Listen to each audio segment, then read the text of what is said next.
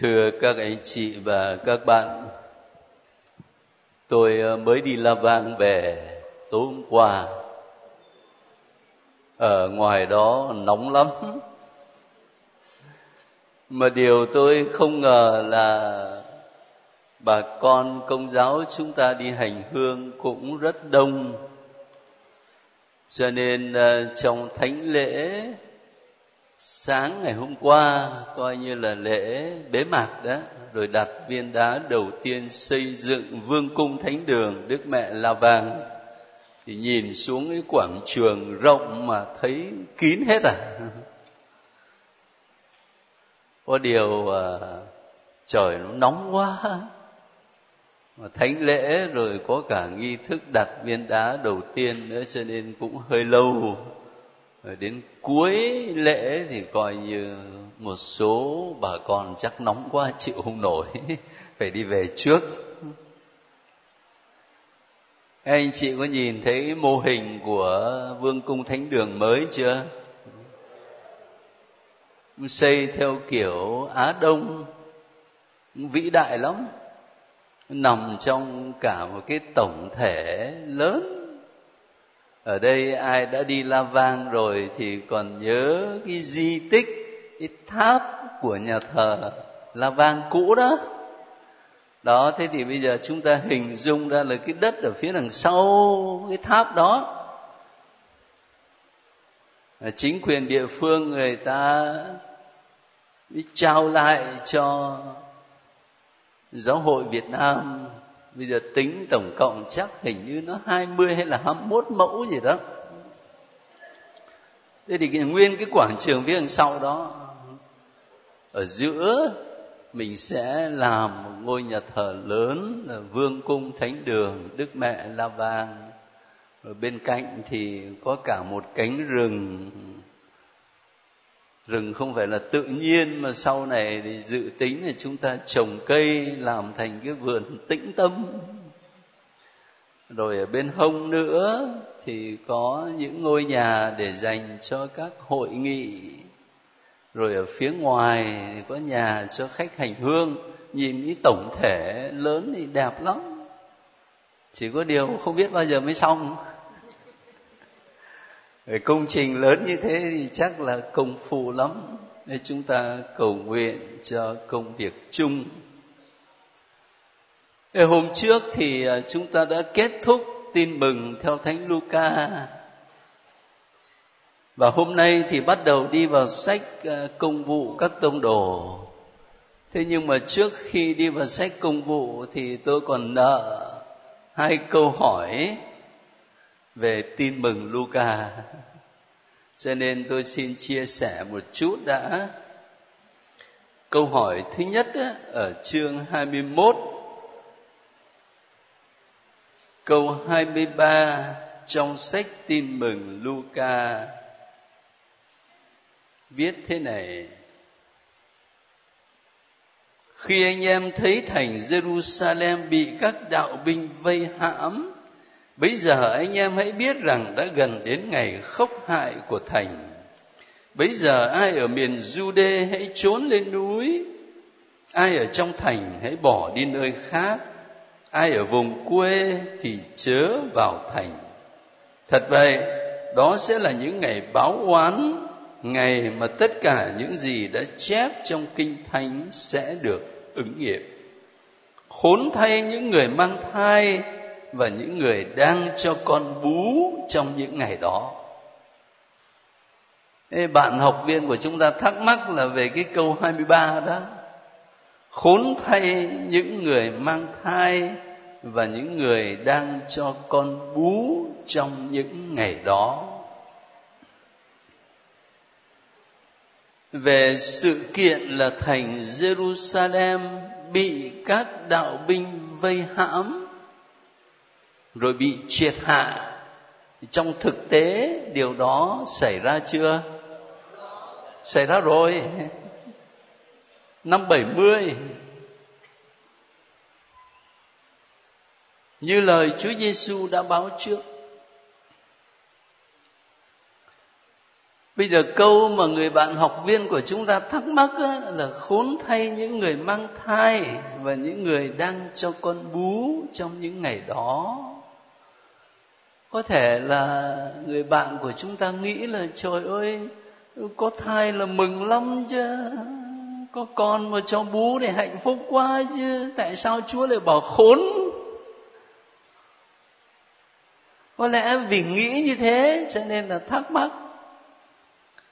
Tôi thì đề nghị là chúng ta hiểu một cách đơn giản hơn trong bối cảnh mà thành Jerusalem bị vây hãm như vậy thì thử hỏi những người phụ nữ đang mang thai, làm sao mà không khổ được?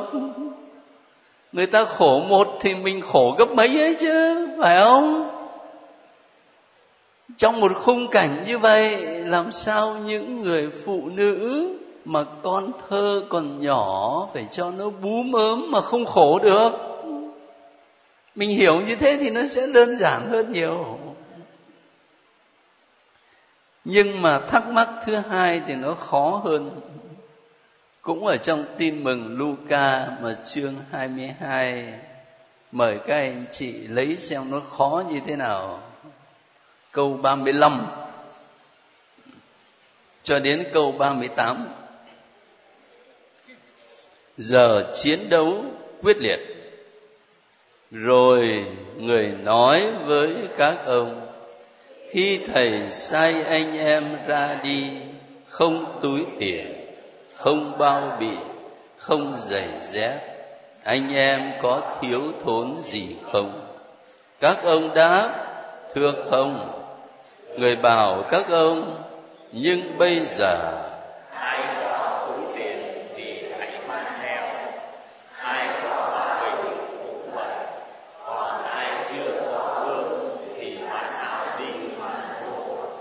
vì thầy bảo cho anh em hãy cần phải ứng nghiệm nơi bản thân thầy, lời kinh thánh đã chép. Người bị liệt vào hàng phạm pháp. Thật vậy, những gì đã chép về thầy sắp được hoàn tất. Các ông nói, lệnh chúa đã có hai thanh gươm đây. Người bảo họ, đủ rồi. Đấy, người bạn học viên của chúng ta thắc mắc là có lý chứ có đúng không?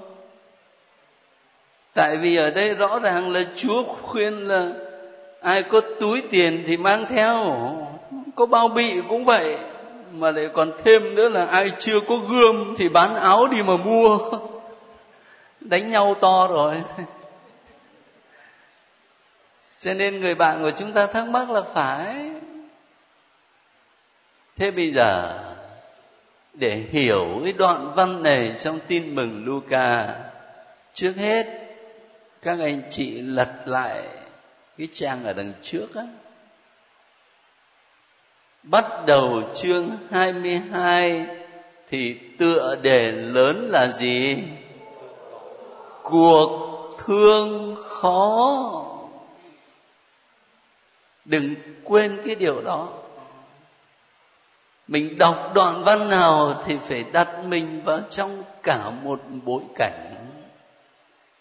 Vậy thì ở đây, nó có sự đối nghịch giữa những gì mà Chúa Giêsu căn dặn các môn đệ trước đây khi Ngài sai họ đi rao giảng tin mừng và những gì ngài căn dặn ngày hôm nay. Cái sự đối nghịch ấy, nó phát xuất từ sự khác biệt giữa hai hoàn cảnh. Cái hoàn cảnh lúc trước, thầy sai anh em đi mà không đem theo túi tiền, không bao bì, không giày dép. Nhưng mà anh em có thiếu gì không? Dạ thưa không bởi vì thời hòa bình, đi đến đâu thì dù có người người ta ruồng rẫy mình, nhưng cũng vẫn có người người ta tiếp nhận. Người ta cho ăn gì thì mình ăn đấy một thời hòa bình. Còn bây giờ đó là giờ chiến đấu quyết liệt bây giờ là bản thân Chúa Giêsu ứng nghiệm nơi ngài, lời kinh thánh, người bị liệt vào hàng phạm pháp. Mà nếu Chúa Giêsu bị liệt vào hàng phạm pháp, thì các môn đệ cũng đâu có hơn gì, phải không? Đi theo ông Giêsu mà. Thế cho nên Chúa Giêsu mới nói với các môn đệ phải chuẩn bị tư thế sẵn sàng để lên đường trong một bối cảnh đầy thù nghịch. Nhưng Chúa Giêsu không khuyên người ta sử dụng bạo lực. Cái câu nói có vẻ hơi khôi hài, các môn đệ của chúa trả lời là, lạy chúa, chúng con đã có hai thanh gươm đây. Ý là muốn nói là có muốn thêm nữa không? Thì chúa bảo, đủ rồi nhưng mà nghĩ cho cùng mà có hai cái gươm thì ăn thua gì? Đánh đấm với ai? Khi mà nó kéo cả đạo binh ra. Cho nên cái vấn đề không phải là chúa khuyên các môn đệ sử dụng bạo lực. Bằng chứng là chính Chúa Giêsu khi bị điệu ra trước tòa cai pha rồi có một anh lính, nó tát vào mặt Chúa tôi nghĩ cỡ như chúng ta mà tát lại thì anh đó nó còn mệt thế chứ đừng có nói là đức chúa trời mà tát một cái thì thằng ấy không biết là đi đâu. Nhưng mà chúa giêsu đâu có tát lại đâu. Mà ngài cũng không im lặng. Ngài hỏi, nếu tôi nói sai thì xin chỉ cho tôi biết tôi sai ở chỗ nào. Còn nếu tôi nói phải thì tại sao anh đánh tôi Chúa Giêsu đâu cấm chúng ta cái quyền tự vệ chính đáng đâu. Nhưng Chúa Giêsu không khuyến khích mình sử dụng bạo lực để giải quyết vấn đề. Bằng chứng là ông Thánh Phêrô nhà mình, ông nóng gáy lên, ông rút gươm, ông cho một thằng đứt tay thì Chúa can ngay, rồi lại còn chữa lành cho người ta. Thế cho nên ờ, cái bản văn này đúng là khó hiểu đấy. Khó hiểu bởi vì chúng ta cảm thấy dường như có sự mâu thuẫn nào đấy. Tôi chỉ muốn nhắc các anh chị về hai bối cảnh của hai đoạn văn. Khi chúng ta đặt mình vào trong hai bối cảnh như vậy, thì mình sẽ hiểu ý nghĩa đó rõ hơn và cũng dễ hơn. Không biết là người ờ, gửi thắc mắc mình có cảm thấy nó thoải mái tí nào không? Nhưng mà tôi xin chia sẻ chút như vậy. Thế bây giờ mình phải đi vào sách công vụ chứ. Mời các anh chị lấy sách công vụ. Thế để nhắc lại cho các anh chị nhớ những điều rất là quen thuộc. Chúng ta có bốn thánh sử phải không? Matthew này Marco, Luca, Gioan. Thế thánh Matthew ngoài sách tin mừng, ngài còn viết cái gì nữa? Không có. Thánh Marco ngoài sách tin mừng còn viết gì nữa? Cũng không có. Thánh Gioan tông đồ ngoài sách tin mừng thứ tư còn gì nữa? Còn sách khải huyền, còn gì nữa?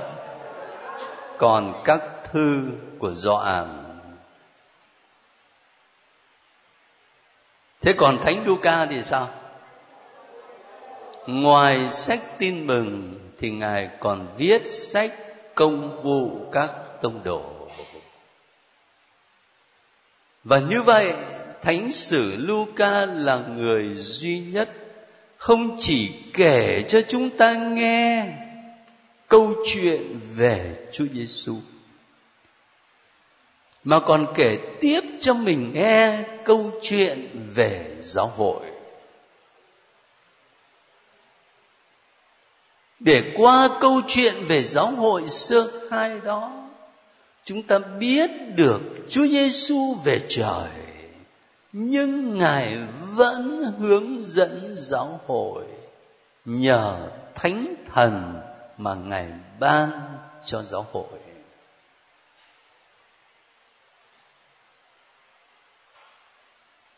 Lấy một vài ví dụ để các anh chị thấy rõ hơn điều tôi vừa mới nói. Chúa Giêsu về trời, nhưng mà ngài vẫn tiếp tục hướng dẫn giáo hội qua thánh thần mà ngài ban xuống. Ta đọc ở trong sách công vụ các tông đồ câu chuyện về sao lê trở lại và trở thành thánh phaolô tông đồ. Thế thì khi sao lê bị quật ngã ngựa và nghe tiếng phán từ trời cao, sao lê, tại sao ngươi bắt bớ ta? Thì ông ấy lấy lòng thắc mắc mà hỏi lại, thưa ngài ngài là ai mà tôi bắt bớ thì tiếng nói đó trả lời, ta là Giêsu mà ngươi đang bắt bớ. Thế trong đầu óc của anh thanh niên có tên là Sao Lê đó, Anh ta không thể nào nghĩ là anh ta đi bắt cái ông Giêsu này, Bởi vì ông chết rồi. Ông chết rồi Vậy mà bây giờ tiếng nói đó lại trả lời là ta là Giêsu mà ngươi đang bắt bớ. Như vậy thì chứng tỏ là ông ấy chết nhưng ông ấy phục sinh.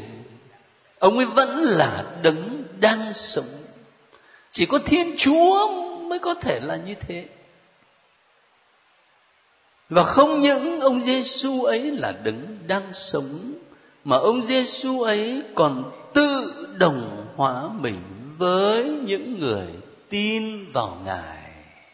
Cho nên, anh thanh niên này đi bắt những người tin vào ông Giêsu mà ông Giêsu lại nói là, ta là Giêsu mà người đang bắt bớ.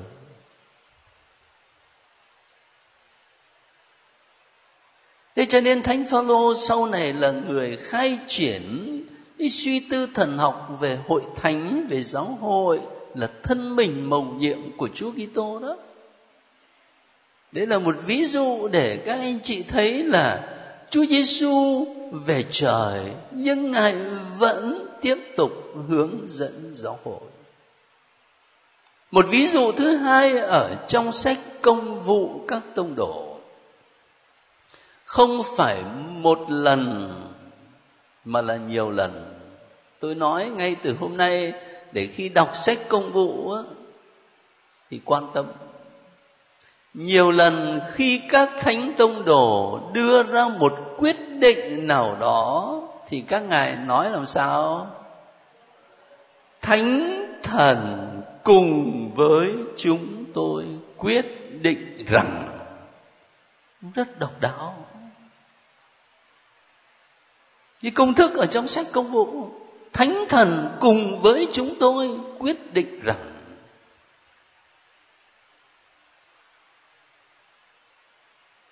làm như thể là chúa thánh thần, ngài hiện diện rất là cụ thể, hữu hình.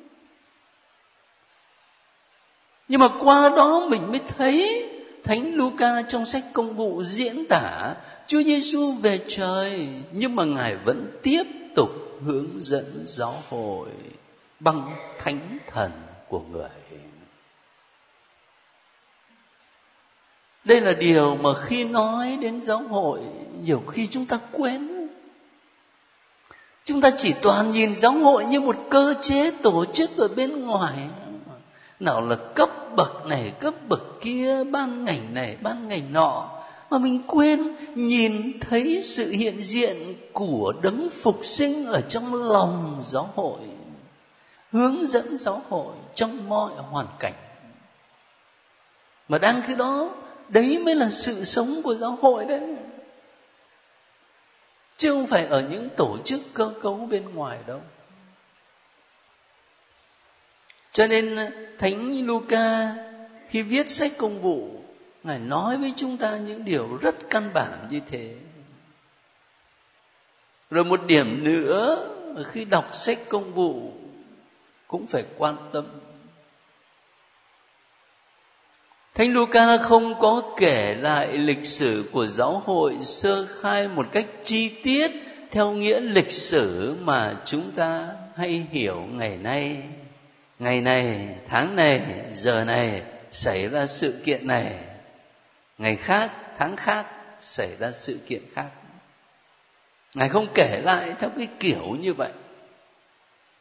Nhưng mà trong dòng lịch sử rất sinh động của giáo hội thời bấy giờ thì ngài cho một số chi tiết để làm cái gì để như là cung cấp cho chúng ta cái mẫu sống đức tin ví dụ người bạn học viên hướng dẫn cầu nguyện hôm nay đã chọn một câu trong sách công vụ chương thứ hai nói về cái gì nói về cộng đoàn Kitô hữu đầu tiên ở Jerusalem. Đấy, Thánh Luca kể lại vắn tắt nhưng mà rất phong phú. Để ngày hôm nay mình thấy là cộng đoàn Kitô hữu ấy đã sống như thế nào. Niềm tin vào Chúa Kitô phục sinh trong tác động của Chúa Thánh Thần. Hãy trình bày cho mình một mẫu sống đức tin. Rồi khi đọc tiếp sách công vụ tông đồ, các anh chị sẽ gặp một vài đoạn văn liên quan đến một điều mà ngày hôm nay có thể chúng ta không còn quan tâm gì nữa và mình không thấy nó là vấn đề khó khăn nhưng nếu đặt mình lại vào trong bối cảnh thời xưa đó, mình sẽ thấy là cả một vấn đề lớn lao lắm nhiều lần tôi nói với các anh chị rồi, về vấn đề cắt bì đó những người đầu tiên tin vào Chúa Giêsu là người nước nào? Do Thái. Các tông đồ là người Do Thái. Và là người Do Thái đó thì từ thời tổ phụ Abraham, họ phải chịu phép cắt bỉ. Thế bây giờ câu hỏi đặt ra là những người không phải là do thái, những người mà bị gọi là dân ngoại đó, bây giờ họ tin vào Chúa Giêsu thế thì họ chịu phép rửa, nhưng mà họ có phải chịu phép cắt bì không? Bây giờ chúng ta trả lời ngon lắm, không? Rất là nhanh, bởi nó nó rõ rồi. Thế nhưng bây giờ mình phải đặt mình vào hoàn cảnh thời bây giờ. Mình mới thấy quyết định nó quan trọng như thế nào. Thế thì trong sự hướng dẫn của chúa thánh thần, các tông đồ đã có một quyết định rất là sáng suốt. Thánh thần cùng với chúng tôi quyết định rằng không phải chịu phép cắt bí. Chứ bây giờ mình đặt cái giả như giả như lúc đấy mà các ngài bảo là phải chịu phép cắt bì thì tôi xin lỗi tất cả mọi người ngồi ở trong cái hội trường này. Bây giờ không phải là Kitô hữu đâu.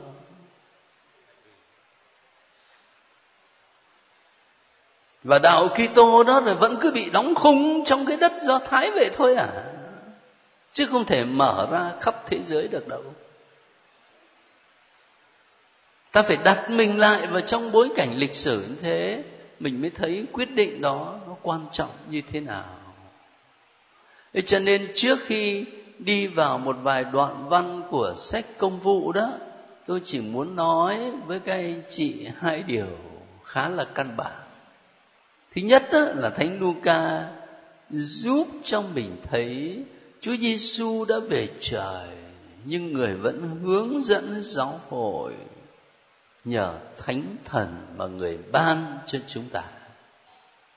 Và thứ hai đó là thánh Luca chọn những mẫu sống đức tin để kể lại làm gương cho mình và mình soi rọi vào đó để trong đời sống hiện tại khi chúng ta gặp những khó khăn, những thử thách, mình cũng biết hướng phải giải quyết, làm sao. Thế bây giờ ta đi vào một vài đoạn văn khá là quen thuộc, bởi vì ờ, sách công vụ thì cũng gần như sách tin mừng. Ờ, các anh chị có dịp nghe nhiều lần khi đi tham dự thánh lễ, đặc biệt là những đoạn văn này chương 2 từ câu 1 cho đến câu 8 ngày lễ ngũ tuần. Khi đến ngày lễ ngũ tuần. Mọi người đang tề tự ở một nơi bỗng từ trời phát ra một tiếng động, như tiếng gió mạnh ùa vào đầy cả căn nhà. Nơi họ đang tụ họp rồi họ thấy xuất hiện những hình lưỡi giống như lưỡi lửa tản ra đầu xuống từng người. một. Và ai nấy đều được tràn đầy ơn thánh thần. họ bắt đầu nói các thứ tiếng khác tùy theo khả năng thánh thần ban cho. lúc đó tại Jerusalem có những người do thái sùng đạo. từ dân thiên hạ trở về. nghe tiếng ấy có nhiều người kéo đến. họ kinh ngạc vì ai nấy đều nghe các ông nói tiếng bản xứ của mình. họ sửng sốt thán phục và nói những người đang nói đó không phải là người Galile cả ư thế sao mỗi người chúng ta lại nghe họ nói tiếng mẹ chúng ta chúng ta đây. Chắc là mình ngừng ở đây được rồi. Chúng ta có thể ngừng ở đây. Bản văn này rất là quen thuộc, bởi vì mỗi năm được đọc vào dịp lễ nào? Lễ chúa thần hiện xuống. Ở đây gọi là lễ ngũ tuần.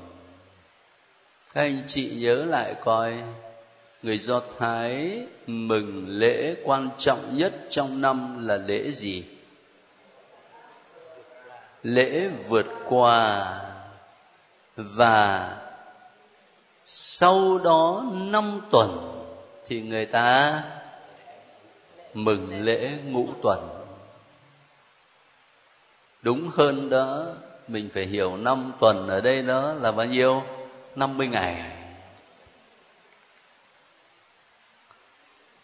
Phụng vụ Kitô giáo cách nào đó rất gần gũi với phụng vụ của Do Thái giáo. Tương đương với lễ vượt qua của người Do Thái, chúng ta có lễ gì?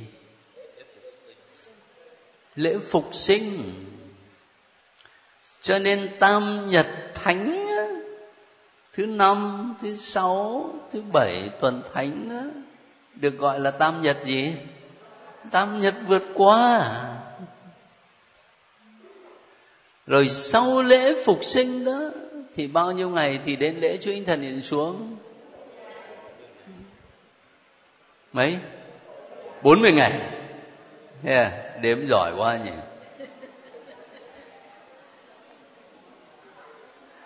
Chúa Giêsu sống lại thì bao nhiêu ngày lên trời? 40. Thế rồi lễ phục sinh xong á thì đến lễ Chúa Thần hiện xuống á, là bao nhiêu?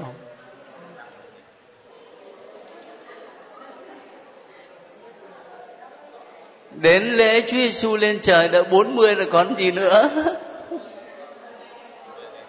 Thấy không? cho nên đến tuần sau đó thì mới lễ Chúa Thần hiện xuống chứ phải không cho nên phụng vụ Kitô giáo của mình rất là gần gũi với phụng vụ do Thái giáo. Thế trong bản văn này có một vài chi tiết. Ví dụ, ở câu 2 từ trời phát ra một tiếng động như tiếng gió mạnh, gió ở trong tin mừng Gioan Chúa Giêsu ban thánh thần cho các môn đệ bằng cách thổi hơi vào các ông. Sách sáng thế khi mô tả chúa dựng nên adam thì kể lại là chúa lấy đất nắn hình người rồi thổi hơi vào lỗ mũi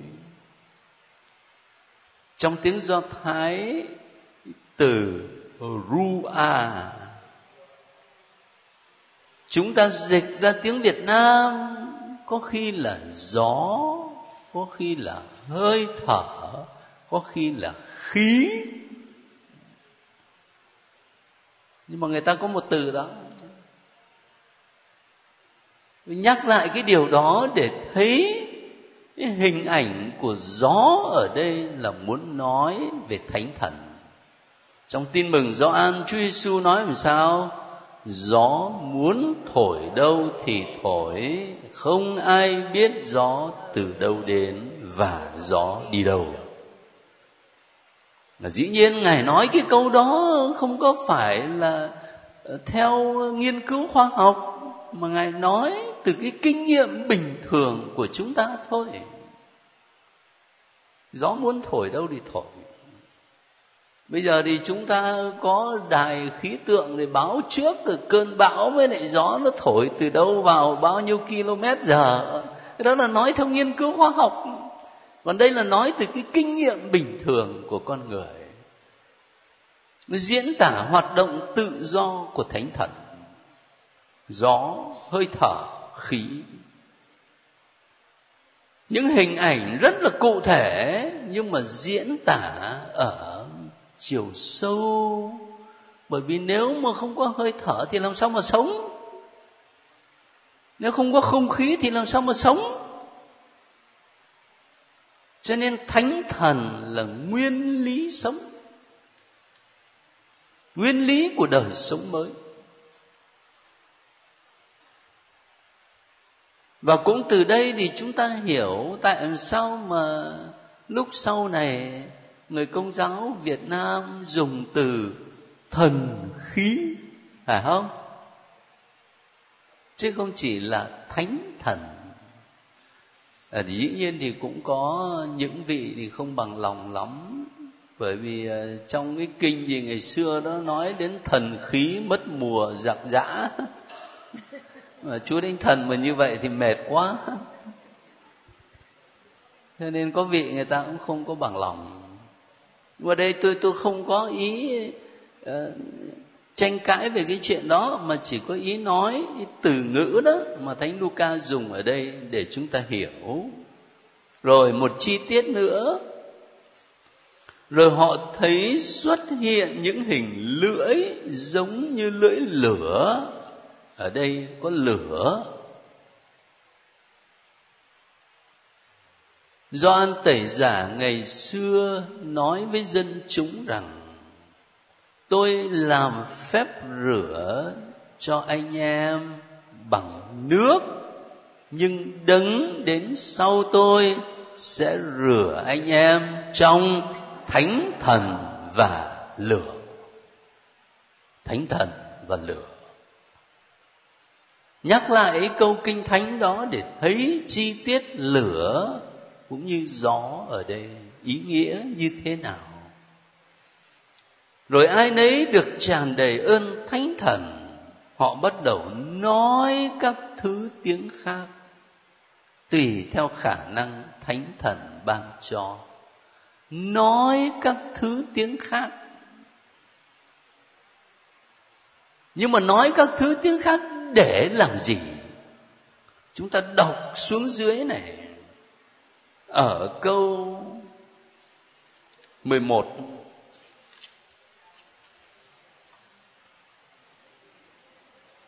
chúng ta đều nghe họ dùng tiếng nói của chúng ta mà loan báo những kỳ công của thiên chúa. Cho nên chúa thánh thần ban cho các tông đồ ơn ngôn ngữ, nói những thứ tiếng tùy theo khả năng thánh thần ban cho, là để loan báo những kỳ công của chúa. Nhờ đó người ta ăn năn hối cải trở về với chúa.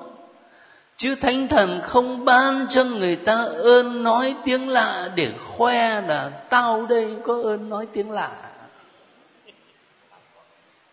Chúa Thánh Thần cũng không ban cái ơn nói tiếng lạ để người ta có cái cảm giác là ủi sướng quá, nói tiếng lạ, không ai hiểu.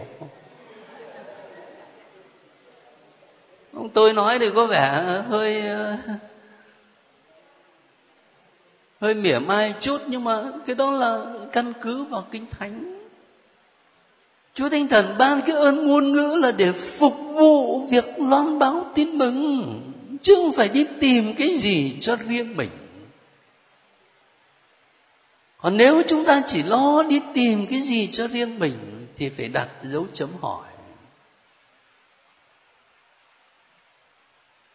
Đấy là một vài chi tiết về những hình ảnh và từ ngữ được thánh Luca vận dụng ở trong bài tường thuật rất quen thuộc này nhưng mà điều chính yếu ở đây khi các anh chị và tôi đọc lại bài tường thuật về ngày lễ ngũ tuần này đó, là tôi xin các anh chị đối chiếu câu chuyện ở đây trong ngày lễ ngũ tuần với câu chuyện mà chúng ta đã đọc trong sách sáng thế chương 11 về tháp Ba Bèn. Còn nhớ không? Còn nhớ không? Chắc là không nhớ chi tiết thì cũng còn nhớ một cách tổng quát chứ. Phải không? Ở trong câu chuyện của tháp Ba Ben đó, nhưng ngôn ngữ giữa con người bị xáo trộn và vì thế người ta không hiểu nhau. Mà cứ theo như nguyên văn của sách sáng thế kể đó, thì thiên chúa làm cho ngôn ngữ của loài người bị phân tán. Cho nên là người ta đâm ra không hiểu nhau.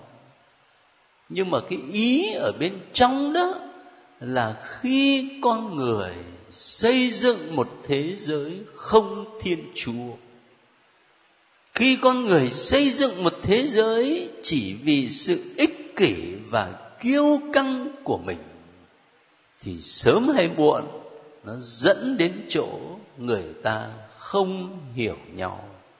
Và vì thế cái công trình thất bại. Câu chuyện tháp ba ben là như vậy.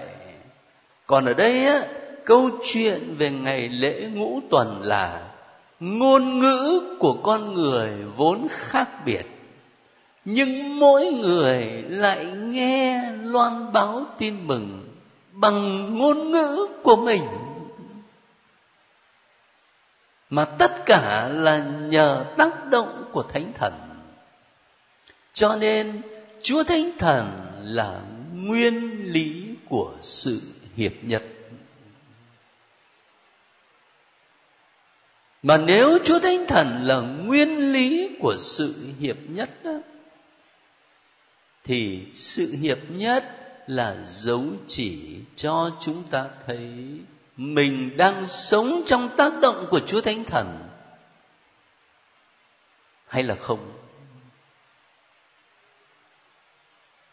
Ở đâu có hiệp nhất ở đấy là dấu chỉ của thánh thần. Còn ở đâu nảy sinh chia rẽ thì phải đặt chấm hỏi, mình có đang sống theo sự hướng dẫn của thánh thần không? Hay là ma quỷ tác động? Cách này, cách khác. Ma quỷ thì nó khôn khéo lắm, cho nên có khi nó núp dưới những vỏ bên ngoài rất hào nhoáng và hấp dẫn. Nhưng mà thực chất của nó thì vẫn cứ là ma quỷ thế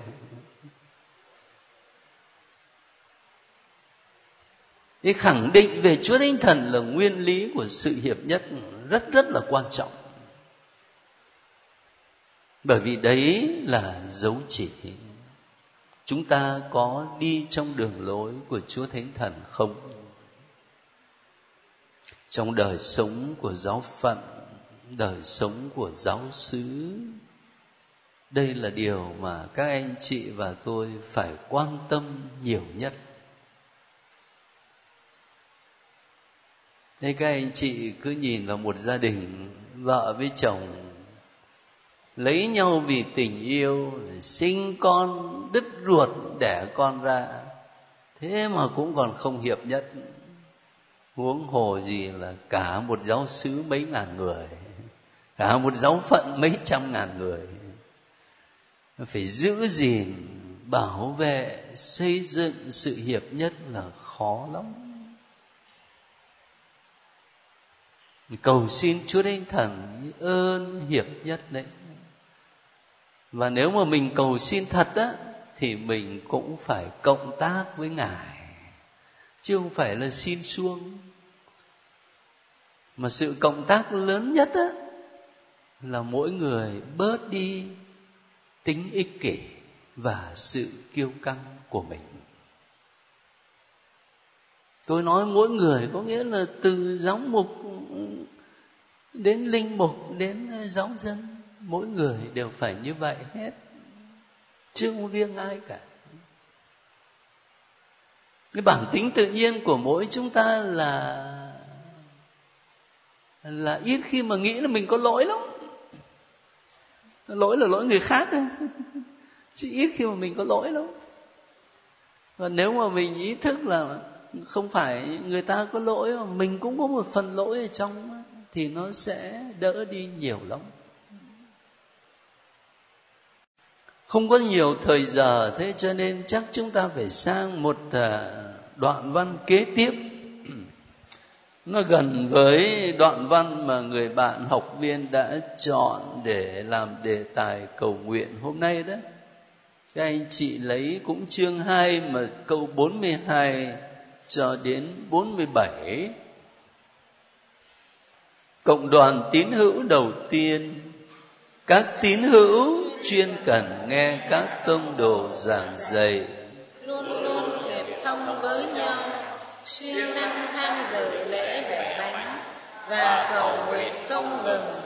Mọi người đều kính sợ vì các tông đồ làm nhiều điều thiên giống lạ tất cả các tín hữu hợp nhất với nhau và để mọi sự làm của chung họ đem bán đất đai của cải lấy tiền lấy tiền chia cho mỗi người tùy theo nhu cầu. họ đồng tâm nhất trí ngày ngày chuyên cần đến đền thờ. Khi làm lễ bẻ bánh tại tư gia họ dùng bữa với lòng đơn sơ vui vẻ.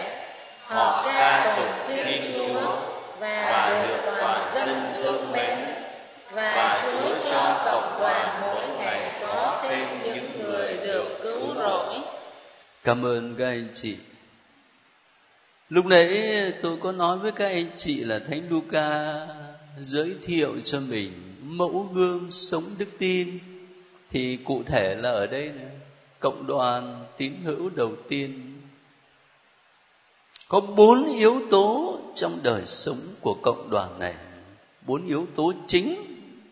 Thứ nhất đó là nghe các tông đồ giảng lời chúa.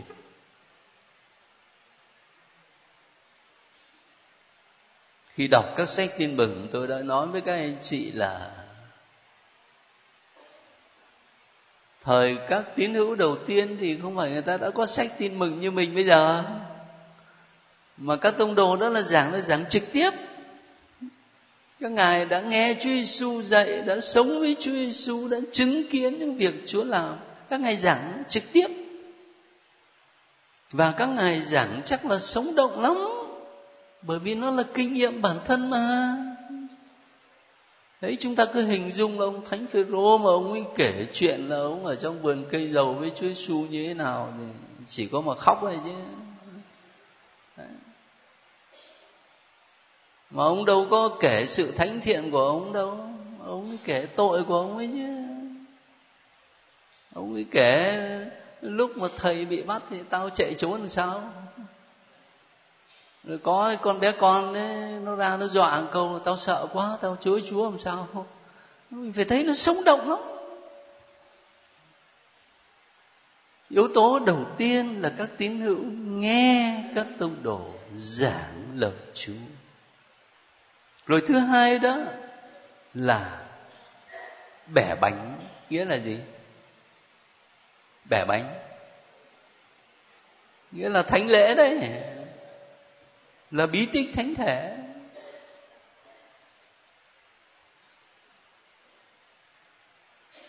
Yếu tố thứ ba đó là cầu nguyện liên lỉ. Cầu nguyện không ngừng.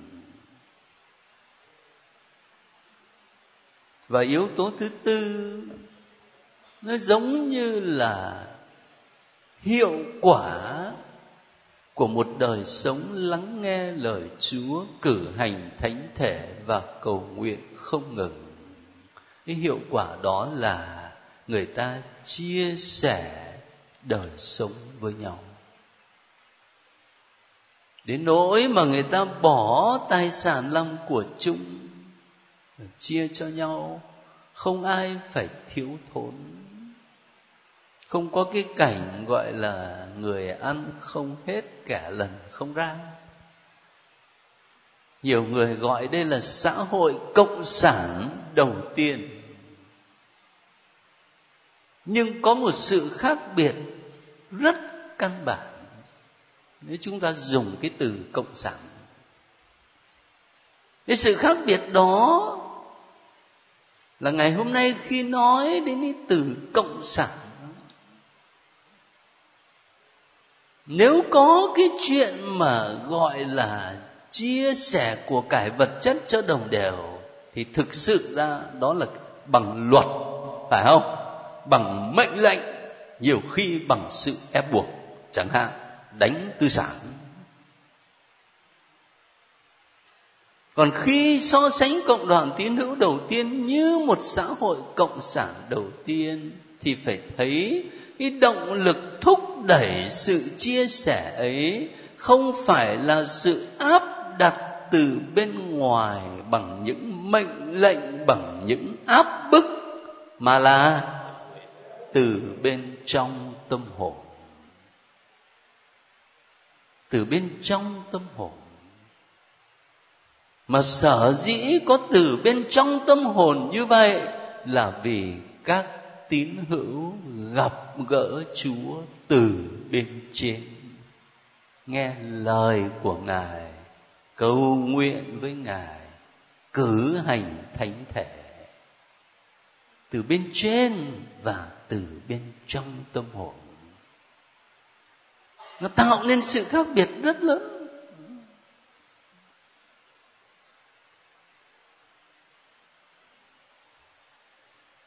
Cái trong lịch sử giáo hội của chúng ta, các tu sĩ sống trong các dòng tu là những người Kitô hữu cố gắng để hóa lại cái đời sống cộng đoàn này. Cho nên các tu sĩ có lời khấn khó nghèo, lời khấn khiết định lời khấn vâng phục thực sự các anh chị nhìn vào một nhà dòng có thể so sánh với những nhà hàng xóm thì thấy ờ, nhà dòng xây to hơn, xây đẹp hơn. Đơn giản là bởi vì người ta ở tập thể. Người ta ở tập thể thì người ta bắt buộc phải xây như vậy. Rồi còn gắn với nhà nguyện, rồi thì gắn với các phòng học rồi gắn với nhà sinh hoạt, nhà cơm chẳng hạn. Cho nên tự nhiên nhìn nó lớn lao vậy. Chứ còn thật ra đó, các anh chị ở cái nhà tuy nó nhỏ hơn, nhưng mà nhà đấy là của các anh chị. Xin lỗi mai mốt mà có già rồi có qua đi thì vẫn có thể để lại cái nhà đó cho ai mà mình muốn. Còn các tu sĩ thì làm sao? Có để cái nhà rộng cho người khác không? Không có gì hết. Không có gì hết. Cái tinh thần khó nghèo nó nằm ở chỗ đấy. Không có gì hết. Đến cả giáo hoàng cũng vậy thôi đức John Phaolô đệ nhị qua đời, mọi sự, những quà tặng lớn lao vĩ đại của các nước gửi đến cho ngài là của giáo hội. Còn các cháu mà có muốn xin một chút gì làm kỷ niệm, chẳng hạn như là xin cái bút chì ngày xưa của đức giáo hoàng, cái bút chì mà ngài dùng chẳng hạn, xin để giữ làm vật kỷ niệm ừ thì có thể vào thánh cho nhưng mà ngay cả đức giáo hoàng không có gì là của riêng. Thế cho nên đời tu đó là một nỗ lực đi theo Chúa Kitô thật sát và muốn hòa lại cái đời sống của các Kitô hữu đầu tiên. Thì dĩ nhiên các giáo sứ chúng ta không ai buộc mình phải sống như thế, nhưng dẫu sao, đây cũng vẫn là một lời mời gọi. Để làm sao trong giáo xứ của mình? Đừng để cho một người bà con công giáo nào phải chết đói. Nhất là vào những cái dịp đặc biệt. Có những gia đình mà túng thiếu quá. Nhiều anh chị ở đây làm việc trong các hội đồng giáo xứ chẳng hạn, hay là trong các đoàn thể chúng ta cũng phải quan tâm đến cái điều đó. Nó thể hiện cái đời sống đức tin Kitô giáo của mình. Còn một đoạn văn nữa mà tôi nghĩ là chúng ta nên quan tâm, nhưng mà thôi, nhiều anh chị phải về xa. Chúng ta tạm dừng ở đây vậy, rồi có thể để lần sau chia sẻ thêm cái lần tới đó thì mời các anh chị đọc từ chương 9 phải không? Đến chương 18